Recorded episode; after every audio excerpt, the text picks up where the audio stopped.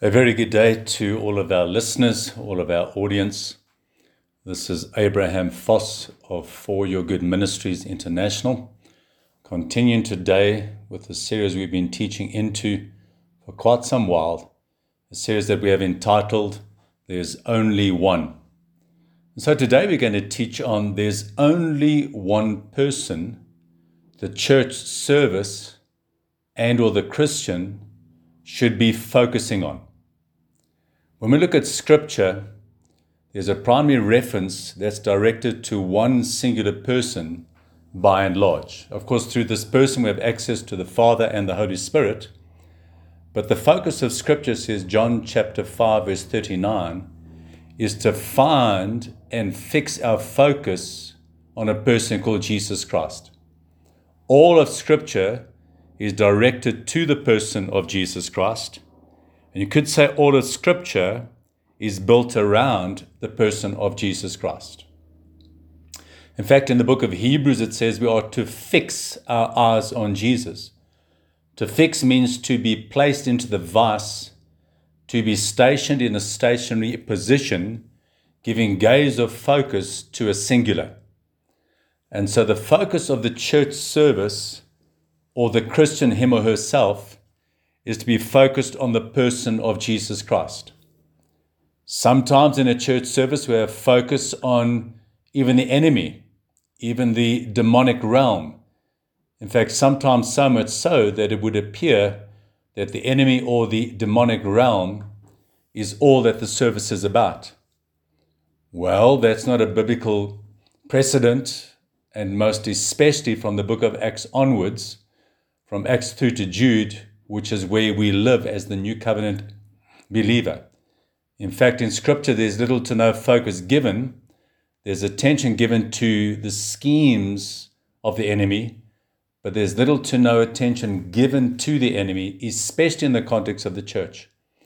And so when we study the epistles written by, uh, for example, Paul or Peter or James or John, they gave very little, almost no attention or gaze or focus, or caused people to be fixed on the enemy or the demonic realm.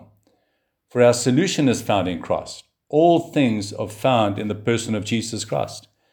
And so, we, the church, as we lead our church services, and we, the Christians, when we give our focus and fix our focus on the person of Jesus Christ, who has overcome the enemy and once we're born again, we live in the victorious state of Jesus Christ. Because from the moment we are born again, we are seated with Jesus Christ in heavenly places far above all principalities, rulers, and powers in dark places. And so, how do we deal with matters when our focus is not given to the person of Jesus Christ? What is biblical spiritual warfare? Well, biblical spiritual warfare, in essence, is fixing our eyes on Jesus to gain a knowledge of God. And so when we go to 2 Corinthians chapter 10, verses 3 to 6, we hear Paul the apostle teaching as is inspired by the Holy Spirit. He says, For though we walk in the flesh, we do not walk according to the flesh. For the weapons of our warfare are not carnal, but mighty in God for the pulling down of strongholds. Now he tells us how we do that or how we move from walking in the flesh.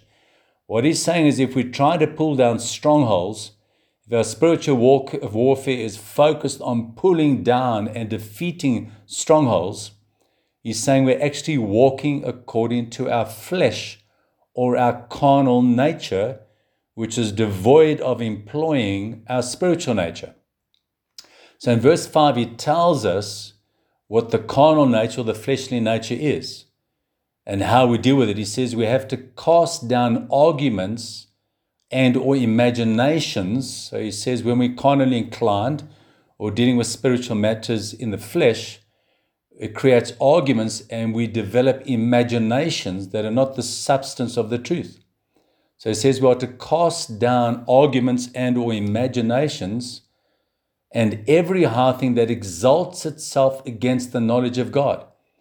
So we are not to give focus or allow the enemy or the demonic to exalt itself, to be given focus to, so that it doesn't exalt itself against what? The knowledge of God. When we have a knowledge of God, which is availed to us through the person of Jesus Christ, that the enemy has been defeated, and from the moment we are born again, the enemy is not the focal point, is no longer the problem or the challenge in our lives.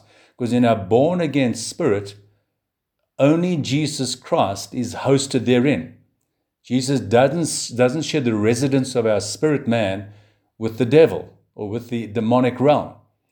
And so, yeah, Paul is cautioning the church. Of course, the church in Corinth was very carnally minded, very fleshly operated, devoid of spiritual knowledge of who they were in Christ. You could say, as the scripture says, they didn't have a true knowledge of God or who they were and what they had in the person of Jesus Christ. So he says, bring every thought or imagination into captivity to the obedience of Christ. In other words, what Christ has attained for us at the cross. He has defeated the enemy. Satan is a defeated foe. And our knowledge of that disallows him to have any control, even influence in our lives. And so, yeah, Paul is saying that we are to bring every thought into captivity in other words, we must bind that thought, so to speak. We must render it null and void, ineffective in the Christian life, and especially in the church service. I've been into church services where I tell you what, friends, it's as though the devil and the demons are having a party. They're getting all the attention and they love it. But the problem with that is it brings in the flesh and carnality, as Paul is cautioning you. We are to walk in the spirit and therefrom we won't fulfill the lusts of the flesh, says Scripture. So it says, bring every thought into captivity to the obedience of Christ. So when we focus our thoughts on Christ, we bring those thoughts into captivity and we render them as they were rendered at the cross and by the resurrection of Jesus Christ, null and void. The devil should not have the church service. Jesus Christ and the Holy Spirit should have the church service. And we're talking the Holy Spirit as well. There's a lot of weird things that happen against the guise or the proclamation that it's representative of the Holy Spirit. And then Paul says in verse 6 and being ready to punish all disobedience. How do we do that? When our obedience is fulfilled. So, all the disobedience of this activity, of this carnal nature, of this fleshly thing where the enemy is taking primary focus in the church, that disobedience, how do we punish it or bring it to the point of having no render or place or occupation in the church. It's that we have a knowledge of God and who we are in Christ by that knowledge. By that we punish all disobedience when our obedience is fulfilled. In other words, when our knowledge, which lines up to being obedient to who we are in Christ, when that's fulfilled, the enemy and his desired want to have attention in the church becomes null and void. And so there's only one person that should have focus in the church service, or we give focus as a Christian born again believer towards, and that's the person of Jesus, because only He is the author and the finisher of our faith. The enemy or the demonic realm denounces, diminishes, dissipates, disengages our faith. And so let's give focus to Jesus. Let's glorify His name. Let's get to understand who we are in Him and what we've won because of Him. That same Spirit that raised Christ from the dead, that Spirit dwells in us. Not the Spirit of the enemy, the Spirit of the resurrected Christ dwells within us, and He quickens our mortal body. He quickens our understanding. He realigns us to who we are in Christ. Give Him focus and walk out your focus in Him that renders you to a successful, victorious life because of Jesus and because of what he attained for us. So, this is Abraham Foss of For Your Good Ministries International, signing off and say, God bless as I encourage you. Give focus to the singular person of Jesus Christ in your church service, in your walk with the Lord. Disengage from focus on the devil and the demonic.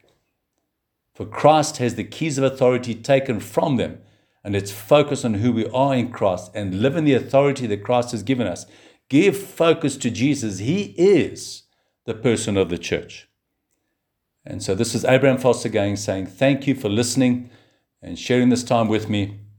God bless. Please look us up uh, on our website, foryourgood.net. Send us an email to info at foryourgood or inquiries at foryourgood.net. And we'd love to hear from you. Reach out to you, avail to many other teachings we have and resources, most all of those free of charge. So God bless. Until next time we speak, this is Abraham Foss of For Your Good Ministries International.